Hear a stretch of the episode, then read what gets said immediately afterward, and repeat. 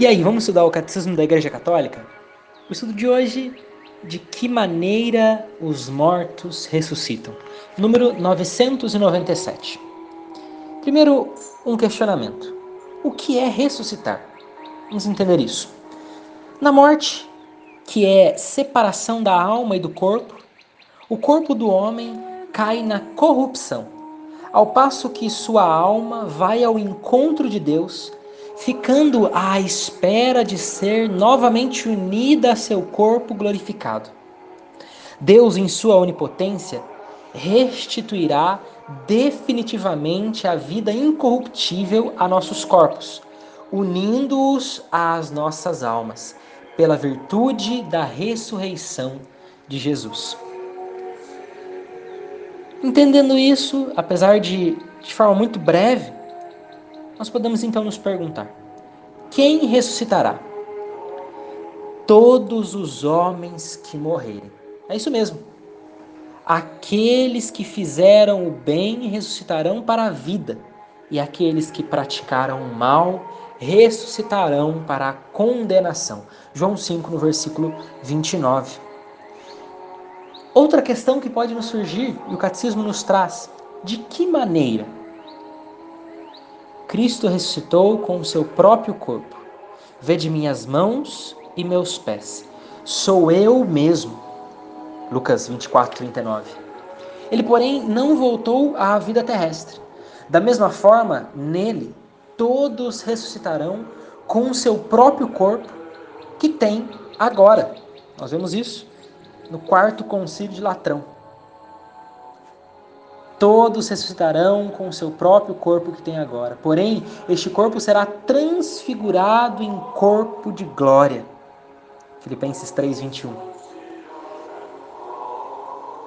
Em corpo espiritual, 1 Coríntios 15, 44. Então, nós não podemos aqui nos questionar se vamos ressuscitar com uma idade de 20 anos, de 10 anos, de 30 anos.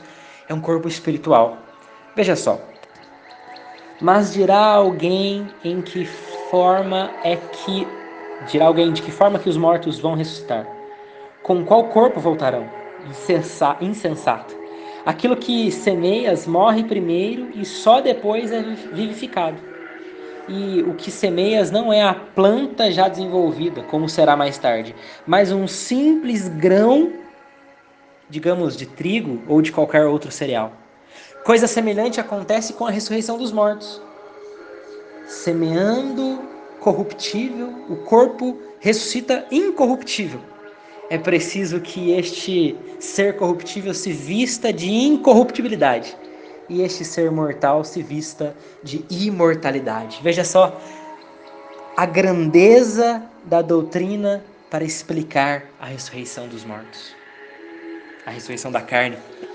Este, como ultrapassa nossa imaginação e nosso entendimento, sendo acessível somente na fé. Nossa participação na Eucaristia, no entanto, já nos dá um antegozo da transfiguração de nosso corpo em Cristo. Por isso, a importância, mais uma vez, eu bato nessa tecla, de nós comungarmos bem. Veja só esse trecho de Santo Irineu de Leão.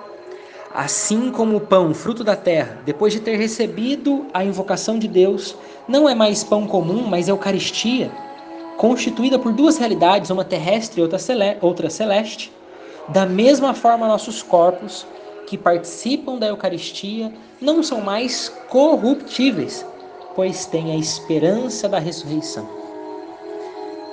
Ainda podemos perguntar mais uma coisa: quando? Quando será isso? Definitivamente no último dia. Nós chamamos João 6,39.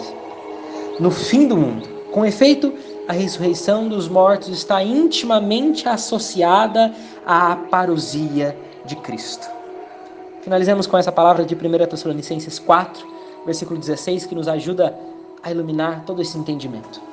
Pois o Senhor mesmo, a voz do arcanjo e ao som da trombeta de Deus descerá do céu e então ressuscitarão em primeiro lugar.